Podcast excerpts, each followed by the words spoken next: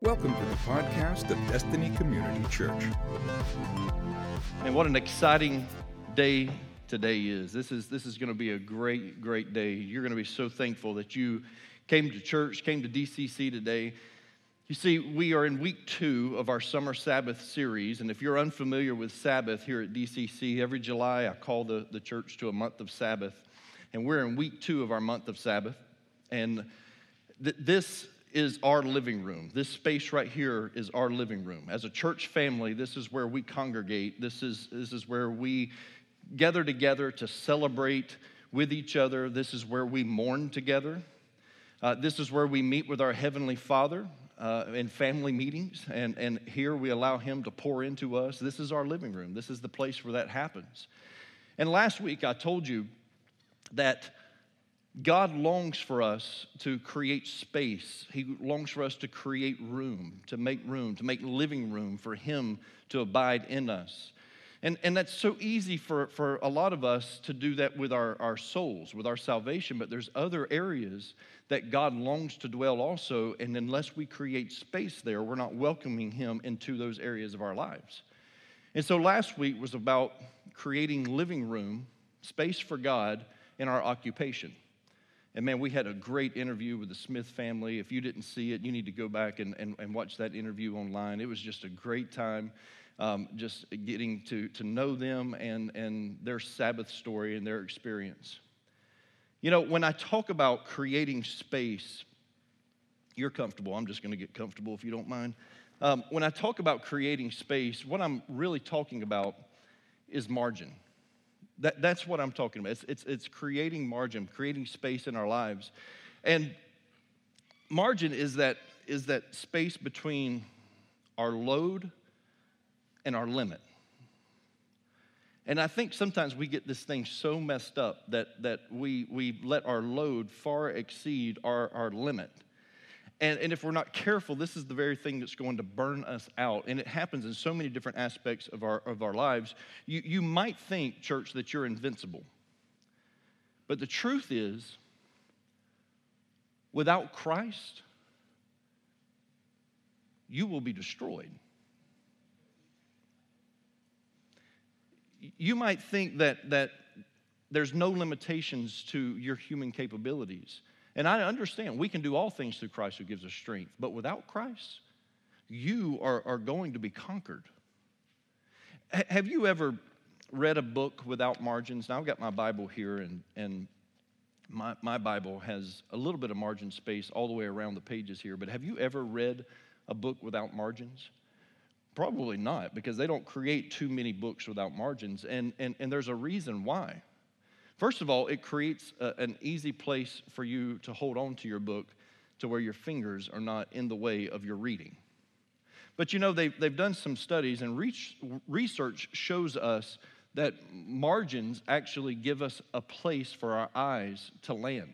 So when you get to the end of reading that sentence, your eyes have a place to land and adjust. That's why margins are created in the books that, that you read. You know, also, when you were driving to church today, there was margin on the roadway. The, the road, the lane that you were in, it, it's not just the width of your car because all of your cars are not the same width. And so the roadway, the lane, is actually wider than your car. And if you, you came to church on, on some good roads, you know, those, those county roads, you know, the good roads, um, that there's probably extra space. There's, there's even more margin on the side of the road, giving it a, a, a little bit of a, a, cushion, if you will, so that if, if you happen to wander or stray off of the path just a little bit, and if you're really on a really, really good road, there's some, some little bumpers there that, that will catch your attention, you know letting you know you're getting into that margin space. Now, there are some roads out there that they don't have much margin. They don't have any living room there. And, and when there's no living room, it's a very dangerous road to travel. In church, I want you to listen and grab hold of that this morning.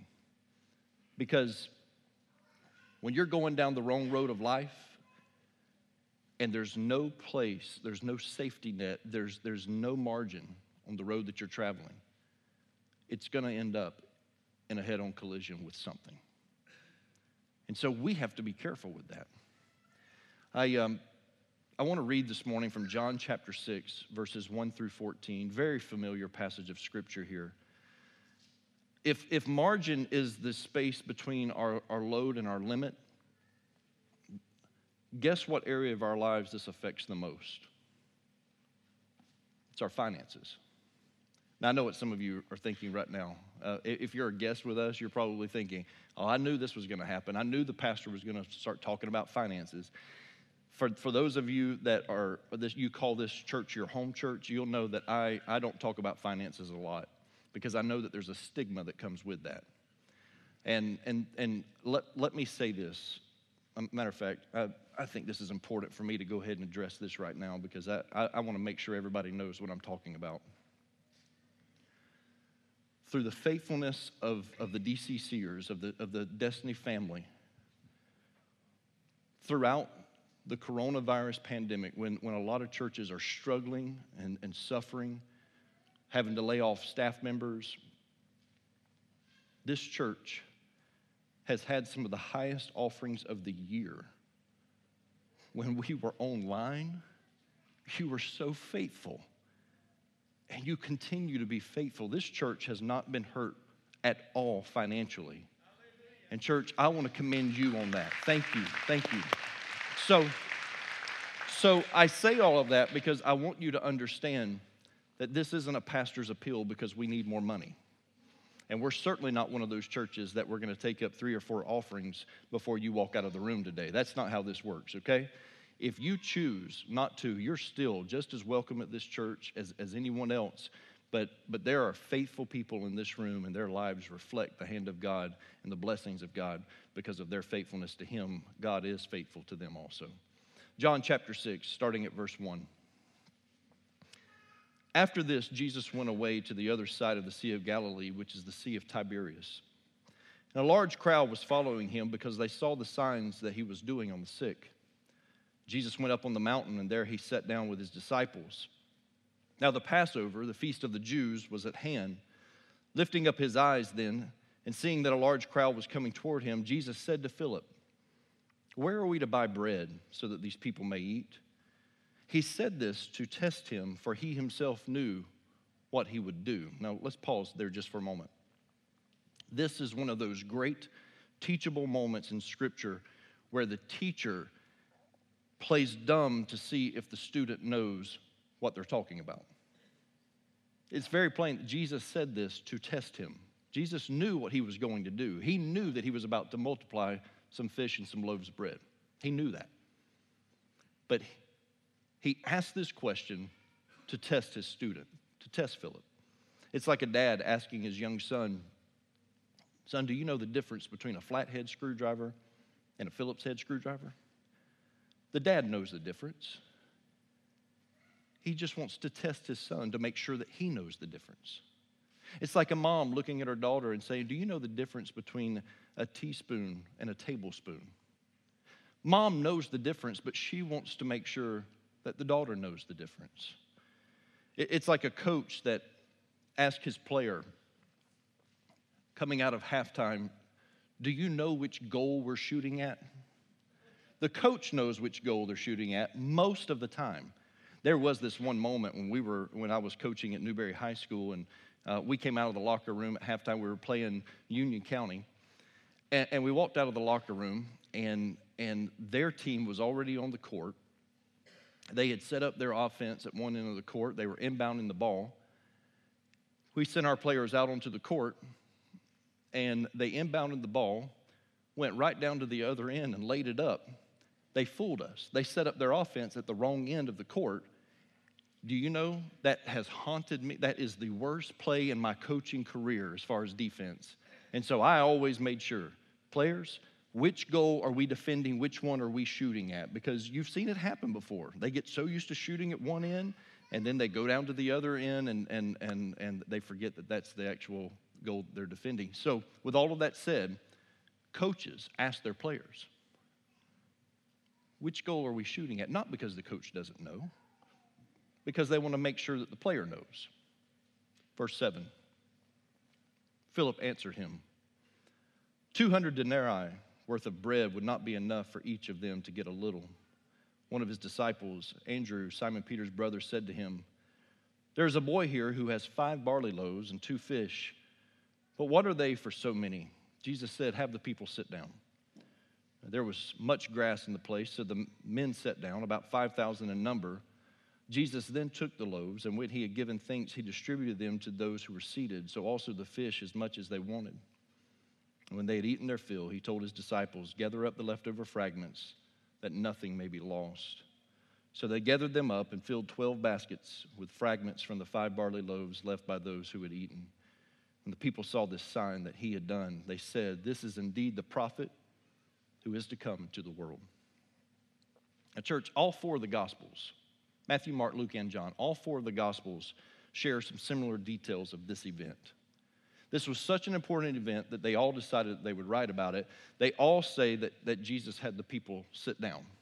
They all share that part of the story with us. They all say that, that it started with five loaves and two fish. They all share that detail of the story. They all say that Jesus took the bread, blessed the bread, and then distributed, gave the bread. They all, they all mention that. They all say that there's 12 basketfuls left, left over. They all share that with us. But, but John shares with us this one important detail that the other Gospels don't share, and it's in verse 9, and it says, There is a boy.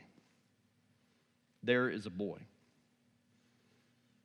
You see, he's not even significant enough that they would in- include him in the count of people there. There were 5,000 men. Women and children were not included. He's not even significant enough that they would include him there, but he is the most significant player in the story besides Jesus. Why is he the most significant player in the story besides Jesus? It's because there's, there's this kid that shows up prepared. It, do you understand that there were adults that were at this event that did not show up prepared? There are grown men and women that came to hear Jesus speak and they did not come prepared. They did not pack a lunch. This kid, whether he packed it, his mama packed it, his daddy packed it, whoever it was, this kid shows up prepared for the event and, and, and to be there for a long time so that Jesus so that he can hear Jesus and Jesus can minister to him. And so there's grown men and women that did not come prepared. And if you want to be blessed by God, you can't show up unprepared. Listen to me, church. In whatever area of your life you want God to bless you in, you must be prepared in that area. You know, whatever you bring to God is what God blesses. If you bring your family to God, God blesses your family. He wants something to multiply. This is how Christ works. He wants something to multiply, and everything in the kingdom of God, everything in the kingdom of God leads to multiplication. Your salvation it leads to multiplication in the kingdom of God because it's a discipleship process. We are to, to grow in our faith to where we can lead others. Listen, if, if you've given your heart to Christ and you're not leading others, if you're not discipling others, then you need to find someone to disciple you to, to get you to that place because you are to be multiplying. The kingdom of God is about multiplication. And when you invest in someone and they invest in someone and they invest in someone, suddenly your harvest is multiplying. Everything in the kingdom of God leads to multiplication. It's God's divine mathematics, and, and, and, and He may have to subtract some habits from your life. He may have to divide some friendships and, and then add some others. But everything that God does in, in, in His divine mathematics, it always leads to multiplication because God wants to bless. And when God blesses, it multiplies. And today you get to hear one of those amazing stories of how God has multiplied in some people's lives. I want you to put your hands together and welcome the Green family. Dane and Melissa, will you guys come up?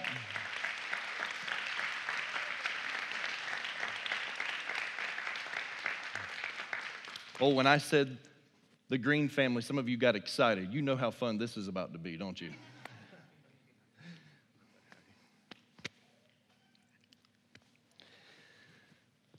So, I know there are a certain amount of nerves that are probably involved when you when you get to sit up here in front of all these faces that I get to see every week. Um, really quick, um, Dane, if you will, just introduce everyone to your family. Um, I'm Dane. This is my wife, Melissa. Um, Make sure you hold that microphone up. There you go. Yeah. You didn't hear me, I'm Dane. This is my wife, Melissa. My two kids here sitting in the front row. I didn't think we fit on the couch.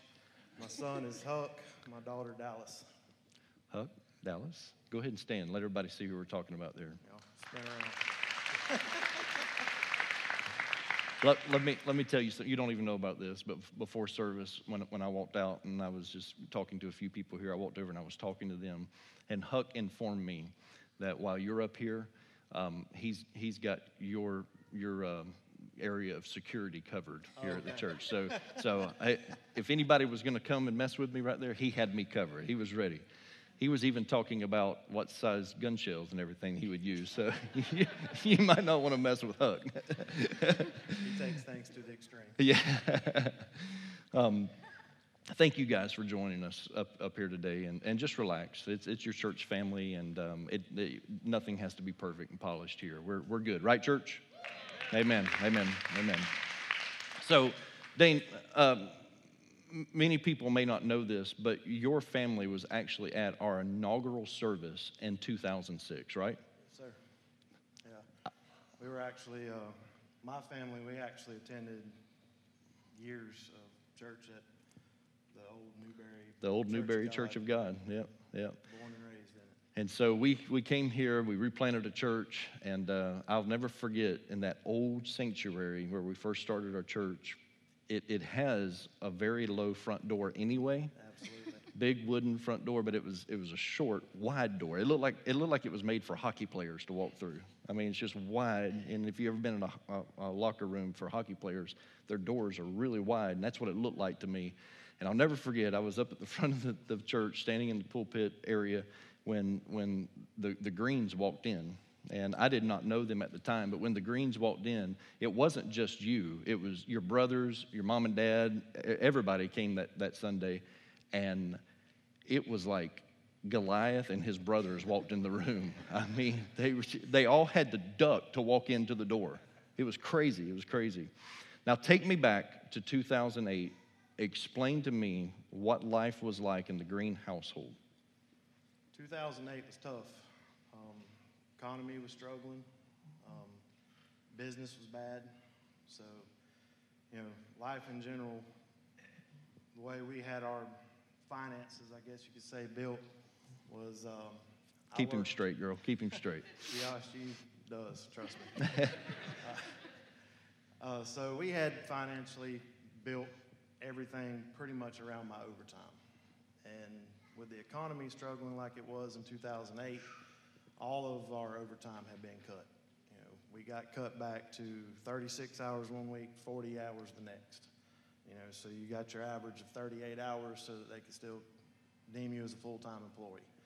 Um, it was it was tough. I mean, when you went from working 60, 70 hours a week back to, you know, the bare minimum, and uh, it cut my pay basically in half.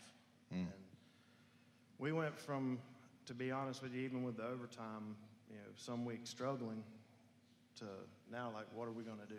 You know, at the end of the week, you know, Melissa would make sure everything got paid, but you know, the term house broke comes to mind because everything would be paid, but there was nothing left. I mean, uh, ate a lot of Roman noodles, and stuff like that at the time. Yeah. you know, it was you know done everything it could. I mean, I've never been afraid of hard work, so it was like you know, I'm you know, God, I'm working as hard as I can. I don't know what else to do to make ends meet. And it was it, it put a lot of stress at the time on our marriage. Know, we had a fairly young family at OA. I think Dallas was about to put her what three years old. So, you know, she's running through the house like a wild person, and you know, trying to wrangle her in and trying to become you know good parents, and not wanting to ever see her ever see us fight and feud.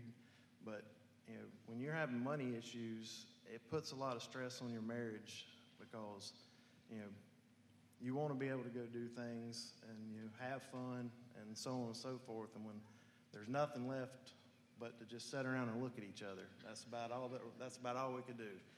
And I think she got tired of the way I looked, to be honest with you. I mean, oh, You're bigger than me. I'm not even going to comment on that. So there's not too many people I have to look up to, but man, you, yeah. Um, you know, and you're not by yourselves in that. Um, it's still the number one cause of divorce is finances. Why do you think the enemy does not want some of you to hear this testimony of what's being said today? The reason why your mind is starting to tune out for some of you right now is because the enemy knows the financial blessing and the unity that's going to come to your home through this financial blessing of learning to trust God. So, strain on the marriage. Um, now, Melissa, you started attending DCC faithfully in February of 2013. Um, it took Dane a little bit longer, but not too much, but a little bit longer. Tell me about it. Yeah, um, I was at a point in my life where I just felt like I needed, I needed God back in it. I had a relationship with Him, but I, I wasn't living my life the way that, that I should. I wasn't praying as often as I should. Um, I needed that guidance, and He wasn't really providing it because I wasn't going to church and having those relationships. Um, so I tried a few churches. He he was adamant that he wasn't going to go, and I was like, okay, that's fine. I'm just going to go by myself. And I did. I took both kids and tried a couple churches, um, but nothing felt right. Like it wasn't. They didn't have either didn't have the children's programs that I was looking for, the women's ministry, or I didn't feel welcome. I just felt like I was just sitting there by myself the whole time. Um, so some friends of mine decided to go. Some friends from work decided to go to DCC um, one Sunday morning, and I was like, "All right, I'll go." And I went. And um, from the moment I walked in the door, I just felt so welcome and loved and cared for. Um, and it did. It took him a little bit of time. I, I went a couple Sundays without him, um, but then the Grow team showed up at our doorstep unannounced one day, um, like they do. And That's our visitation vis- team. Visitation team. I meant. Yep. Um, so the visitation team showed up and they prayed with us. And during that time, of course, we were still struggling financially. I was not really happy at my job situation. They prayed for me with that. They talked to the kids. They talked to him. And after they left, he said, "I think I might go with you on Sunday." And he came after that, and after that, we've been faithfully ever since. That's awesome. Man. For, for those of you that are on our visitation team, don't ever think that what you're doing is not working. no, It, I, it, can, I can honestly say it was life changing. That, that, know, I know she's not here right now, but Miss Beverly, when she came to the house, and, you know, at the time I had a beard down to here. I think I was in a, a grungy white t shirt, Bulldog had just, had just got off work. I mean, I was as country as I could get at the time. I mean, I've refined my ways quite a bit. Uh, I mean, and she took the time to just see through all that, and it, it, it seriously did change. It, it changed our lives. I mean, not just mine. So you guys started attending DCC, but, but the, the finances were still an issue. Um, what got your attention? So, I don't know. We've been coming, I guess, oh, we've been coming quite a while, you know. And uh, one Wednesday night, you started a, a series on the blessed life, and um, it's a series by Robert Morris. If anyone hasn't watched it, I strongly suggest that you do. Um, during that series, there was a comment made during the series, something to the nature of a guy had asked Robert Morris, you know, how do I gain financial stability? And Robert Morris asked him, he said, well, do you pay your tithes? And the guy's like, well, no, I don't, I don't have the money to pay my tithes. And Robert Morris replied to him, well, then you'll never gain financial stability. Hmm. And that, that hit me like a ton of bricks, you know. I, I got home that night and I told her, I said, you know, I'm trying to do all this on my own, you know. And I don't want nobody to think I'm, I'm doing it all on my own. I mean, she was right in there with me, helping me. But we were, we were trying to make ends meet every way we could without including God. You know, we had God in every other aspect of our lives, but we were not trusting Him whatsoever with our finances. And, you know, to be honest with you, several times, I mean, I tried to reason with myself, like, that's, you know, that's needless. I mean, that's pretty much pointless to pay tithes. That's just money set aside that I could be using for something else. And so after we, we talked, after we, and we, you know, we were excited then to go back and hear more on that series, you know. After the series concluded, you know, her and I talked, and I said, you know, we, we've got to create this, this area to where we can, can actually pay our tithes.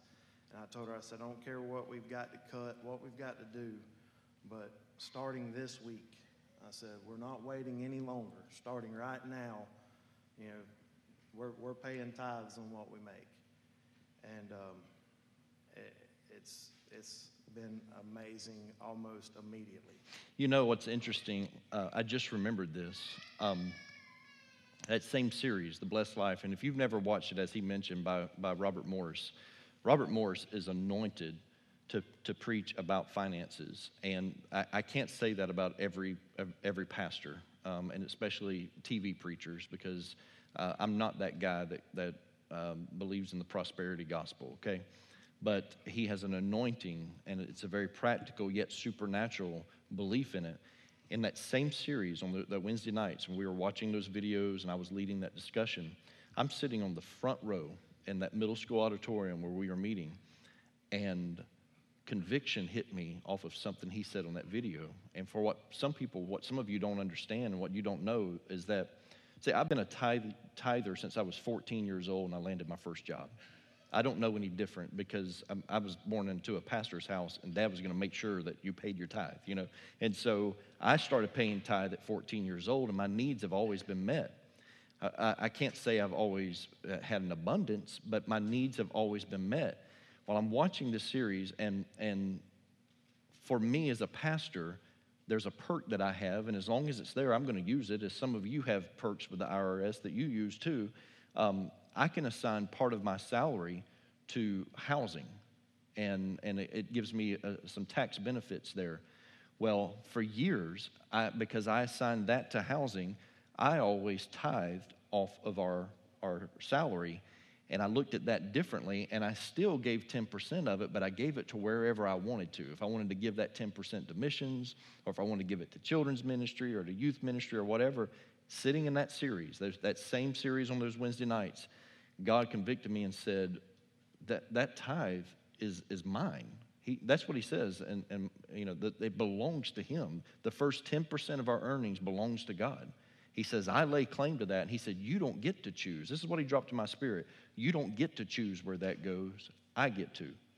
And and man, I'm telling you, it hit me. I was, if you remember that Wednesday night, I had tears in my eyes. I mean, it just shook me that all of these years I had been doing that wrong. And and the great thing about God is grace. And all I had to do was make a change there. He didn't want me to have to go back. You see, it wasn't Old Testament where I had to go back and start paying, you know, uh, interest on all of that. You know, and if you're living in the Old Testament, that's what you had to do, right? You had to pay interest on all the missed tithe. No, I just had to make a change and start trusting God from there. And so He changed my life with that. So after you started tithing, what changed financially for you guys? What, what did you see happen? So shortly after we had started tithing, and this is probably within a couple months during this period, you know, immediately hours started picking back up. You know, I, I was able to gain, you know, and you, you hear me say 2008 is when it, you know, had started. Business had been in a lull for several years. So business kind of steadied out. We started uh, gaining more hours. I was able to work pretty much all I wanted to.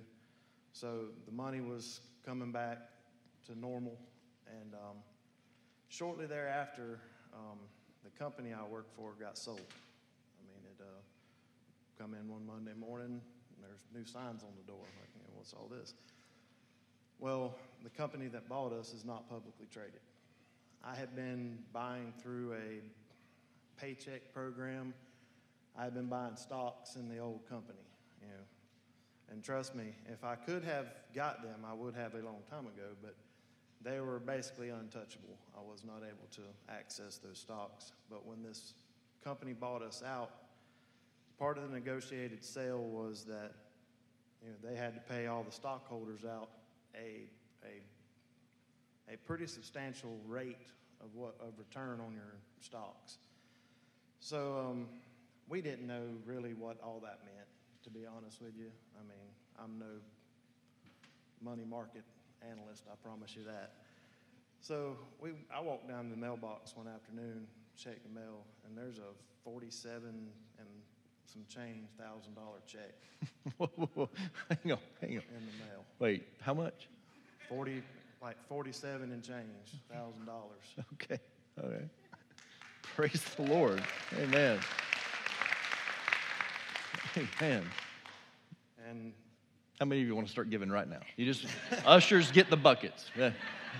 I know I can say some people that may not be life changing for, but for us, that money was life changing. We were, uh, at that moment, I mean, I trust me when I say I have a lot of pride, and it's hard for me to sometimes even talk about finances. But you know, at that time, I was I was two months behind on a on my vehicle I was driving. I was able to call the bank and pay it off completely. Oh, praise I was the able Lord. to call the bank, Amen. Amen. pay her vehicle off completely, pay some credit cards that we had got just to try to keep afloat with, you know. And, you know, basically we went from paycheck to paycheck, just trying to survive, to gaining a, a breath of financial freedom that we had never had before. And and it didn't take a lot of money to get us there, but it took money that there was no way that I could ever lay my hands on, no way that I could ever seem to achieve that point of getting to. I mean, we had gotten some credit cards, like I said, just to try to keep ourselves afloat that had just terrible interest rates, but our, our hands were tied. We had to do something. And I mean, just to call, I mean, you'd have paid on them for 30 years, it seemed like. They were like a mortgage, and they just hung over your head, and you never gained anything with them. And just all of a sudden, just to be able to poof, pay them off, I mean, that was a feeling that's undescribable, really. And then it's just, it's, to be honest with you guys, the, the blessings like that's never stopped. I mean, it's, it's, you know, get home in the afternoons, let me check this mail right quick, see if there's not one of them in there. Because it, it's, it's, and it's, it's small stuff sometimes. I mean, you may get a gift card for 50 bucks that, you know, you had, you, you weren't expecting anything like that, or do something for somebody completely selfless, and then a month later in return, you know, you get a hundred dollars or something. I mean, it's, it's just, it, the blessings just never stop. And I mean, it's, it's unreal. We, we joke about it all the time now, you know, "Ooh, what's next? That's awesome. Given it shall be given.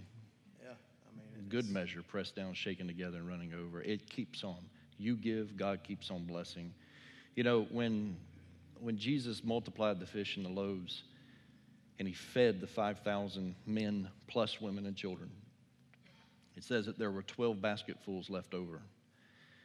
And it shows me that God's blessings, it's not at one time, it's residual. It just keeps coming.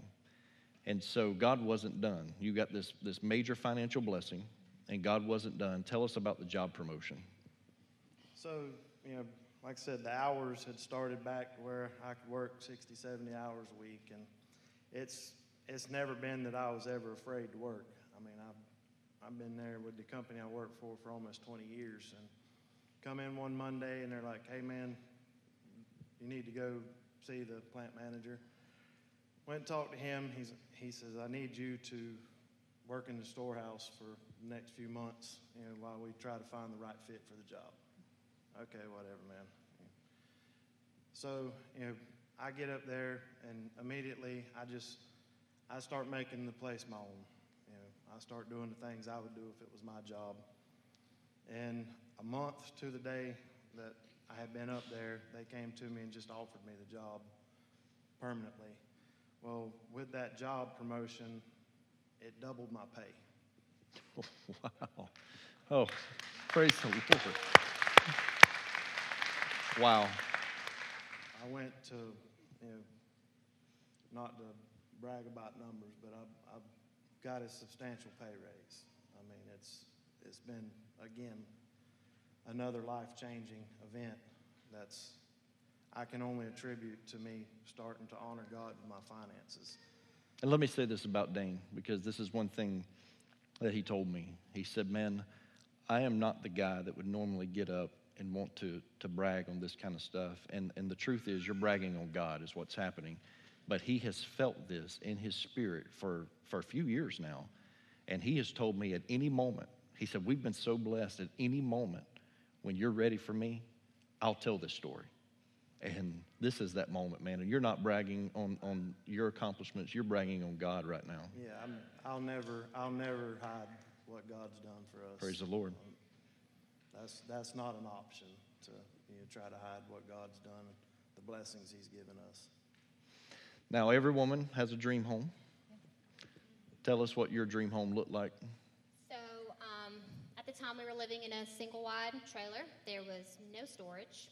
The walls, part of them were falling apart from water damage and, you know, just falling around, around us. And I felt like, uh, I felt like I really wanted something that I could call my own, that I could be proud of, to have people over.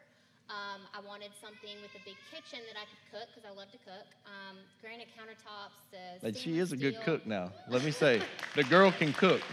Um, I wanted the stainless steel appliances and the his and her, you know, sinks and the his and her closets and the big vaulted ceilings. She had ceilings. really big dreams. the dreams are still going.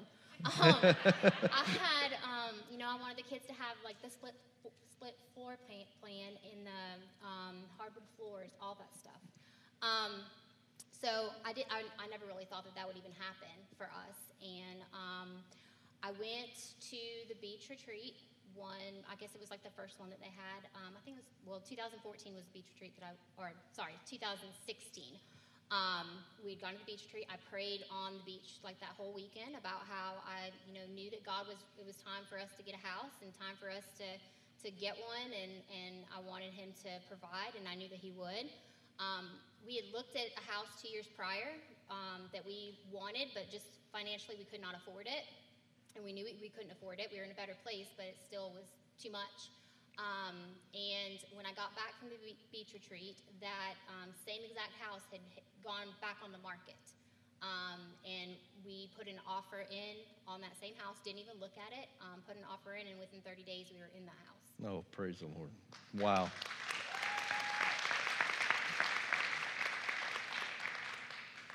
And, and you were renting out the old one, the, the old single wide. Yes. You were renting that out. Had some fun times with that, huh? Ooh, Yeah, The rental business is not for us. Um, I'm, I'm a little bit too hard-headed to be a landlord, I tell you. They, um, we got a phone call. Um, we decided we really wanted to sell it, but we got a phone call from our tenant, um, and they said that they decided they were done. They didn't want to live there anymore.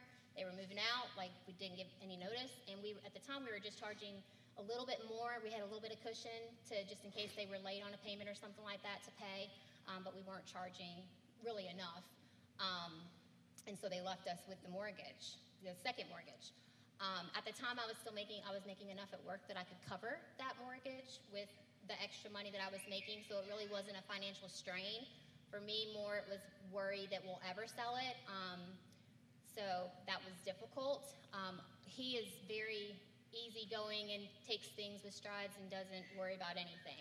I'm more, even though I wasn't worried about the financial part of it, I was still, I thought that nobody would ever buy it um, because they had destroyed it. There was tons of stuff that we had to clean up, and they just kind of left us with a mess. So, um, at the advice of our realtor Meg, we decided to go ahead and put it on the market as is and see what happened.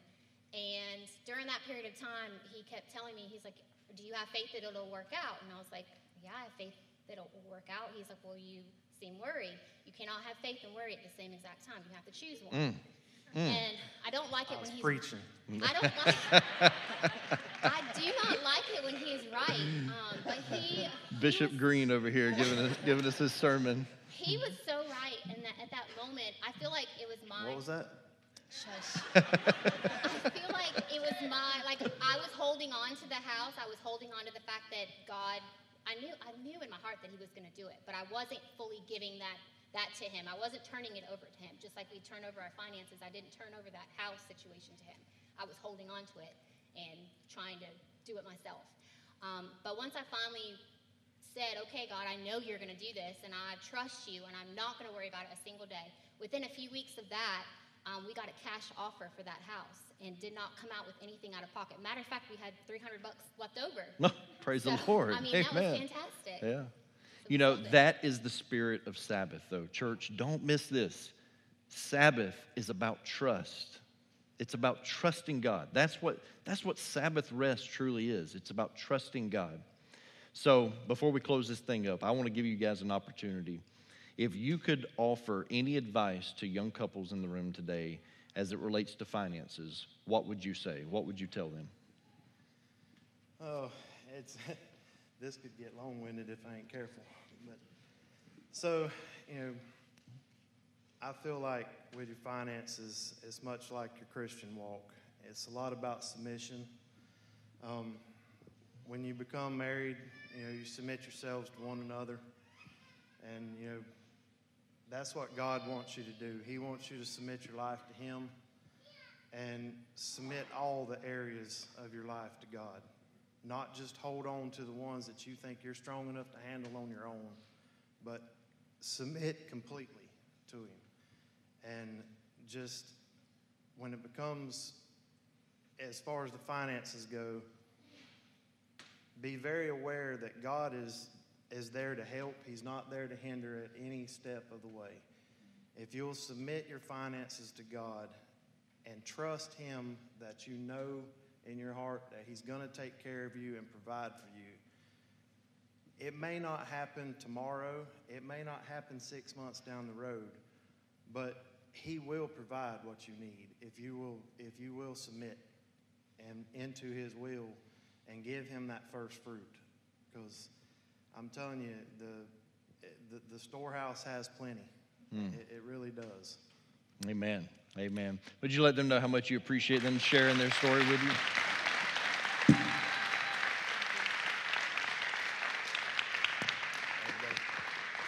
Great job.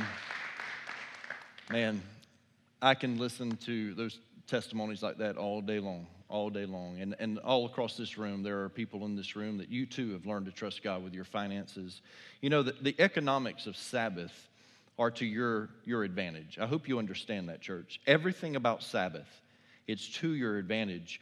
Seven days of prosperity for six days of work. Who else is going to give you that kind of return? Seven days of prosperity for six days of work. That's what God said that He would do for you. That's what He said He would do for, for the Israelites. Matter of fact, He told them, He said, You know, on, on the day before Sabbath, I want you to go gather twice as much of the manna because I'm going to make sure you don't even have to work on your Sabbath day. This is God's economy, this is how God works. And, and, and we can't find that deal anywhere else, but it has to go beyond just a day of the week. I've told you last week, I'm going to continue to preach this. What you have to understand about Sabbath is we are not legalistic about this. It's not about a day, it's about a lifestyle. Sabbath is about trust. It's about total submission and trust to God. And, and, and, that trust has to become a lifestyle. And so when you give 10% of your income to God, what you're doing, now think about this. Think about our, our topic. When you give 10% of your income, the first fruit is what it's called, the tithe. When you give 10% of your income, you just created space in your finances. Would you agree with me on that? If you give away 10% of whatever you have, it creates space in your finances, and, and, and it's, it's a 10% hole for God to fill. God just doesn't give back, God multiplies. That's His promise. He multiplies.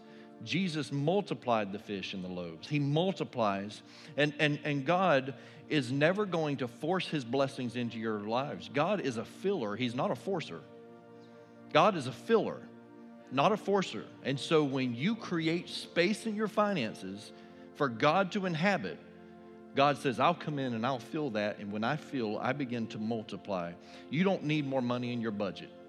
Somebody here needs to hear me. You, you need to understand what, what, what you need is not more money. You don't need more money in your budget. You need living room in your budget. That's what you need. You need some space for God to inhabit and rule and reign in your budget. That's what you need. And, and so you have to ask yourself that question Is God welcome in my finances?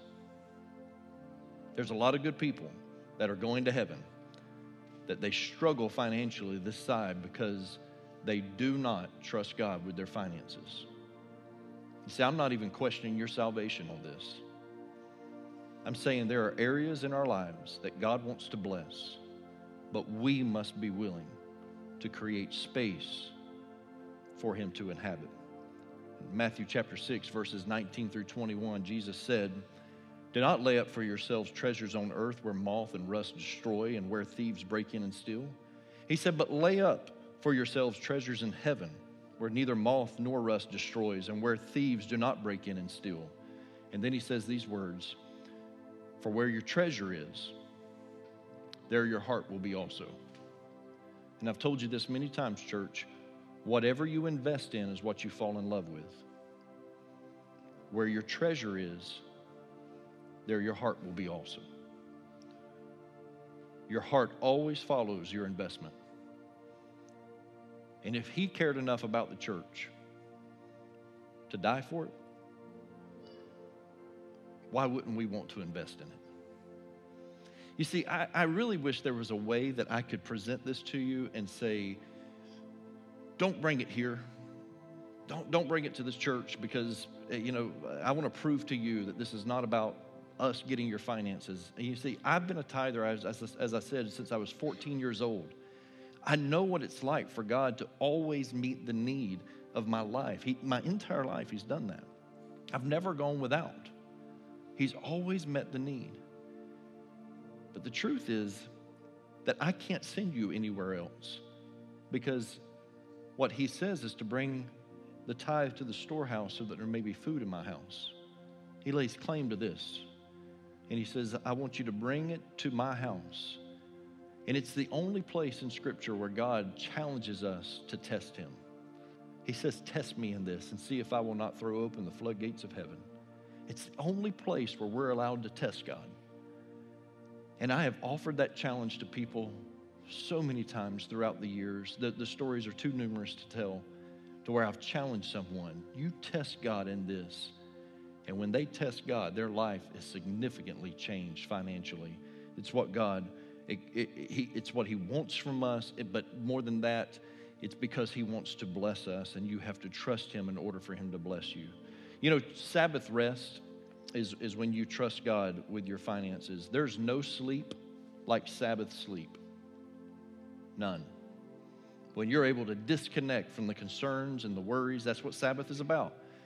Quit worrying about the job, quit worrying about the finances, quit worrying about how this is going to get done and that's going to get done, and just take a day and, and just relax in me. As, as, that's how Sabbath was birthed. There is no rest like, like Sabbath rest. And you and I both know there is no rest like the moment that you lay your head on your pillow knowing that all the bills have been paid and there's still money in the bank. There's no greater rest. There's no greater rest than to know that my God has met my needs. He has supplied according to his riches and glory. And that's the promise that we have. I told Dana Melissa before service today, I said, listen, we're going to end this service today and it's going to feel a little anticlimactic. This isn't one of those topics that, that I can have people around the room just kind of stand up. I mean, what would you say? Hey, if you're not trusting God with your finances and, you know, stand right now, I want to pray for you. And, you know, it's just not one of those topics where you want to call people out with that. But I assured them that this will not go forth and return void. The word that was preached today, the testimony that was shared, is going to change some of your lives because some of you have already been challenged and you're going to walk out of this room and forever be changed. Financially, your life is going to be different than it ever was before. Today, a seed was planted, and I believe that it's going to bring forth a harvest. Church, let's pray. Father, I pray right now that everyone that can hear my voice, Lord, would understand the heart behind what is being said. God, it's not that you need anyone's money, you just want their trust. And so, God, I'm asking you right now, Lord. I'm asking you, Lord, to let us search our hearts. God calls us to question our motives, calls us to question what we are keeping and hoarding and, and, and, and stopping you from blessing. God, whatever we share with you, whatever we give to you is multiplied. Take our loaves, take our fish, as small, as meek as it may be. And God, you multiply. God, I believe today that there's going to be people in this room that they, they give out of, out of the little that they have. And when you bless, Lord, the abundance will feed thousands. I believe people will come to know Jesus Christ because of people learning to trust God with their finances. And God, if there's anything in this church, if there's any reason why, Lord, this is not good soil, fertile soil, God, you look at, at our leadership, you, you cause us to, to look at it. God, I thank you for the accountability that we have here at this church. But God, if there's anything that we're not getting right financially, Lord, you help us. You help us purge, Lord. And we pray this in Jesus' name. Amen amen. Thank you for listening to the podcast of DCC. For service times and directions, log on to www.destinycommunitychurch.org. Thanks again for listening.